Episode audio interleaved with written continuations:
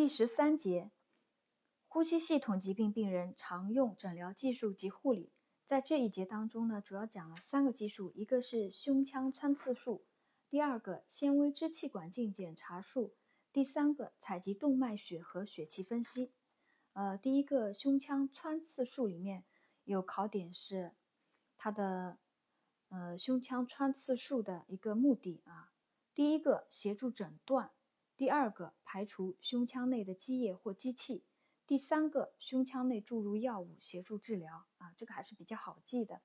三个目的：第一个，协助诊断；第二个，排除胸腔内的积液或积气；第三个，胸腔内注射药物协助诊疗。它的适应症有：第一个，胸腔积液性质不明者；第二个，胸腔大量积液。或气胸者，那么就要排液排气。第三个，脓胸抽脓灌洗治疗或恶性胸腔积液需胸腔内注入药物者，啊，这个适应症正好对应了它的，呃，三个适应症正好对应了它的三个目的啊。第一个是，呃，积液性质不明，那目的是协助诊断；第二个，大量积液或者气胸，目的是排除积液积气；第三个是注入药物啊。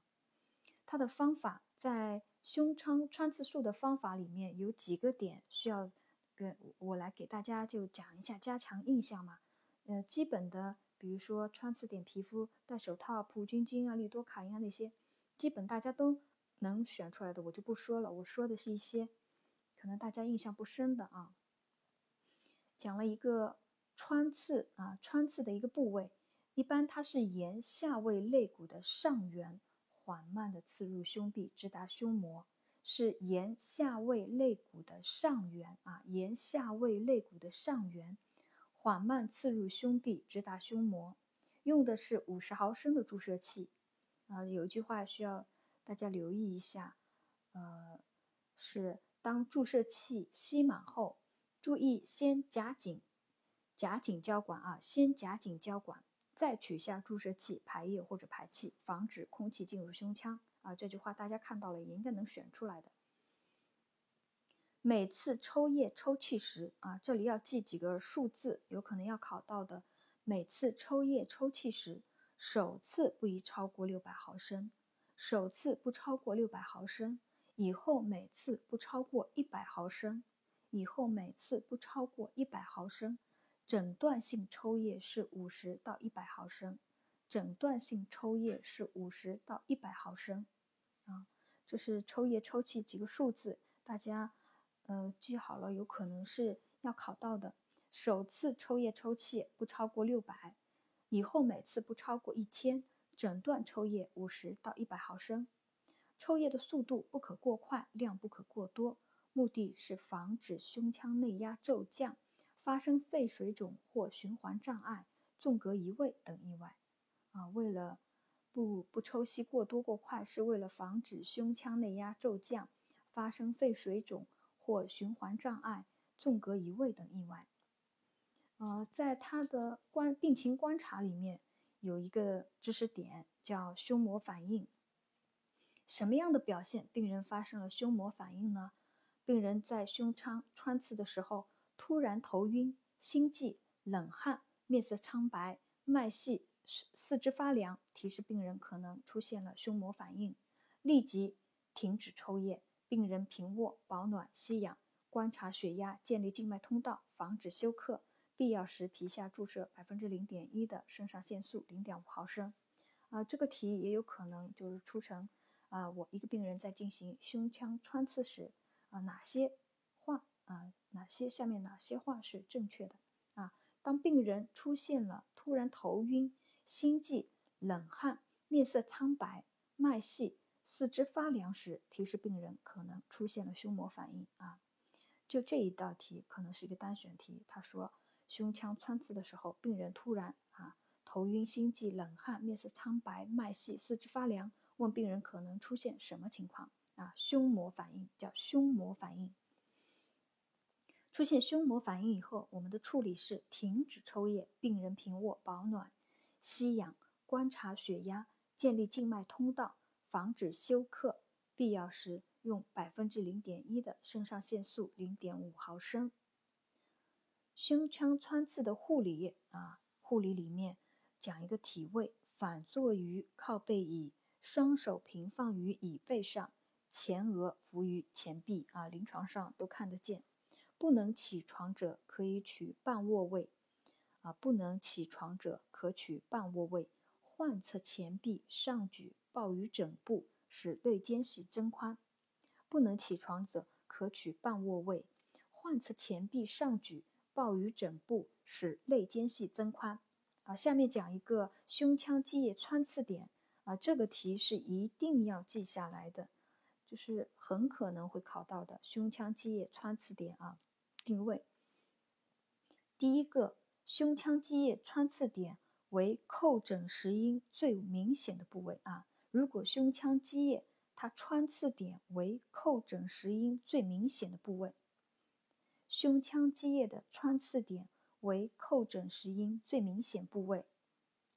呃，关于具体的穿刺点，我给大家再呃强调一下，再记一下。气胸者穿刺点为锁骨中线第二肋间啊，这个大家都能记住啊。还有一个就是腋前线的第四五肋间。气胸穿刺点可以是锁骨中线第二肋间，或者腋前线的第四五肋间啊。胸腔积液的穿刺点，如果是选在腋中线的话，是第六七肋间；腋中线是第六七肋间；腋后线、肩胛线是第七八肋间啊。这样记啊，我们这样记，就是说腋前线、腋中线、腋后线从前往后穿刺的位置是越来越高的啊。气胸者穿刺点为锁骨中线第二肋间，或者腋前线的第四五肋间。胸腔积液穿刺点为叩枕石英最明显部位，可选腋中线的第六七肋间啊，腋中线第六七肋间。积气的话，前腋前线四五肋间；积液的话，腋中线第六七肋间，或者是在肩胛线啊。后部了啊，背部了，肩胛线或腋后线第七八肋间。大家记的话就是记从前到后啊，位置越来越高。腋前线四至五肋间，腋中线六至七肋间和腋后线七至八肋间啊，分别是胸腔积液和胸腔积气啊。它们穿刺点：胸腔积气，锁骨中线第二肋间，腋前线第四五肋间。胸腔积液穿刺点为叩枕石英最明显部位，一般在肩胛线或腋后线第七八肋间啊，背部是最高的七八肋间，或者腋中线的第六七肋间啊啊，这个内容是一定要掌握，很可能啊经常会考到的。呃，关于胸腔穿刺的术后护理里面啊，呃要有几个考点，一个病人的卧位。平卧位啊，术后平卧位或半卧位休息。注入药物者卧床两到四个小时，并反复转动体位，以便药液均匀涂布啊。注入药物的人卧床两至四小时，并反复转动体位，以便药液在胸腔内均匀涂布。啊，这是所有的胸腔穿刺的考点啊，就这些。呃，接下来我们讲。支气管纤维支气管镜检查，纤维支气管镜检查的考点啊，知识点是它的目的。首呃，首先它的目的，呃，第一个不明原因的卡血或痰中带血，以协助诊断啊。我们看到这个肯定能选出来，肯定能把它选出来。另外一个，临床上已诊为支气管肺癌需要活检者啊。第三个，已确诊为支气管肺癌。需要注射药物者，第四个，析出较小的阻塞性组织或小物物、小异物及痰液啊。纤维支气管镜检查的目的还是比较好记的。呃，简简言之呢，第一个协助诊断，第二个活检啊，为了活检；第三个为了注射药物；第四个为了析出异物或者痰液或者阻塞性的组织啊。这个比较简单，我们看见了，都会把它选出来，所以我就不复述了。纤维支气管镜检查的适应症啊，适应症里面，呃，它的适应症还是比较多的。呃，第一个啊，主要就是各种原因不明啊，X 线阴影原因不明，要明确诊断的啊。第二个是原因不明的刺激性咳嗽，经三周抗生素治疗不缓解，疑为异物或肿瘤的啊，也就是说还是为了确诊的啊。第三个原因不明的卡血，为了明确原原因及出血部位的。第四个引流呼吸道分泌物，做支气管肺泡灌洗，去除异物，摘除息肉，局部止血及用药，扩张狭窄支气管或激光治疗者啊，适应症是为了各种目的去治疗的啊。第五个引导气管插管啊，这第五个可能大家就不太熟悉了。看见了不一定会把它选出来啊！这纤维支气管镜的检查适应症有一条引导气管插管啊，大家也要把它选上。引导气管插管，它的禁忌症，禁忌症里面，呃，多数不难，呃，有几条我讲一下，给大家加深印象啊。呃，一个是主动脉瘤有破裂危险者，禁忌的。有主动脉瘤破裂危险的是禁忌的。两周内有支气管哮喘发作和大卡血的，两周内有支气管哮喘发作或大卡血的，还有一种情况，麻醉药过敏而又无其他药物替代者，这些都是支气管纤维支气管镜检查术的禁忌症啊。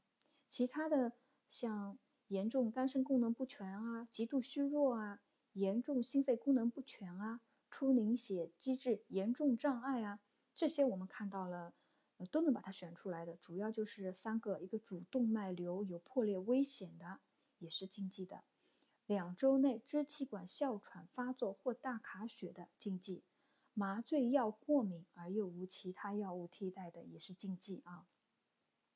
纤维支气管镜检查的体位常取仰卧位，不能平卧的可取坐位或半坐位啊。常用的是一个仰卧位，不能平卧的取座位或半座位。一般经鼻腔插入，经鼻腔不行的可经口腔插入。它的术前的护理主要是术前四小时禁食禁饮，术前半小时皮下注射阿阿托品一毫克，为了减少呼吸道的分泌啊。术前半小时皮下注射阿托品一毫克，术后护理有几个数字啊？一个是术后禁食两小时，以防误吸；两小时以后进温凉流质或半流质。术后半小时内减少说话啊，术后两小时进食，半小时减少说话啊，鼓励病人轻咳，轻轻咳出痰液及血液啊，如有深思。或者咽部疼痛的，可给予雾化吸入。啊，纤维支气管镜检查术的呃考点啊，就是这些，我总结了这些。第三个，采集动脉血和血气分析啊，采集动脉血和血气分析，它是判断病人有无缺氧和二氧化碳储留以及机体酸碱状态的可靠方法。动脉血气分析啊，动脉血气分析是判断病人。有无缺氧和二氧化碳储留以及机体的酸碱状态的可靠可靠方法啊，所以前面我们呼吸衰竭里面肯定会用到这个动脉血气分析这个检查的，它目的是为了判断有无缺氧和二氧化碳储留以及酸碱状态啊。操作前准备里面，呃，两毫升玻璃注射器，七号针头。肥胖病人如果在股动脉穿刺，可以用八号针头。另外有肝素液、软木塞、静脉穿刺盘啊，这个有一个了解。呃，操作过程当中呢，用两毫升的无菌玻璃注射器抽吸肝素溶液零点五毫升啊。临床上我们是不用这样的，直接它有呃准备好的那个注射器，专门做血气分析的注射器的。但是考试的时候，我们要知道是。两毫升无菌注射器抽吸肝素溶液零点五毫升，来回推动针芯，然后针尖朝上排进针筒内的空气啊，这个也好理解。选择的穿刺点的部位是股动脉、肱动脉或者桡动脉啊，股动脉、肱动脉或者桡动脉，采血是一毫升。穿刺以后按压五分钟以上。穿刺以后，穿刺处，呃，穿刺处按压五分钟以上。采血标本立即送检，不能立即送检的，应该保存于四摄氏度的环境中，但不得超过两小时。啊，采血后标本立即送检，不能送检四摄氏度的冰箱中，不超过两小时。采血的量是一毫升。啊，动脉。呃，采集动脉血和血气分析就是这些知识点。那只要把这些我刚刚讲的这些知识点都掌握的话，这一节考试过关没有问题的啊。好，就讲到这里，谢谢大家收听。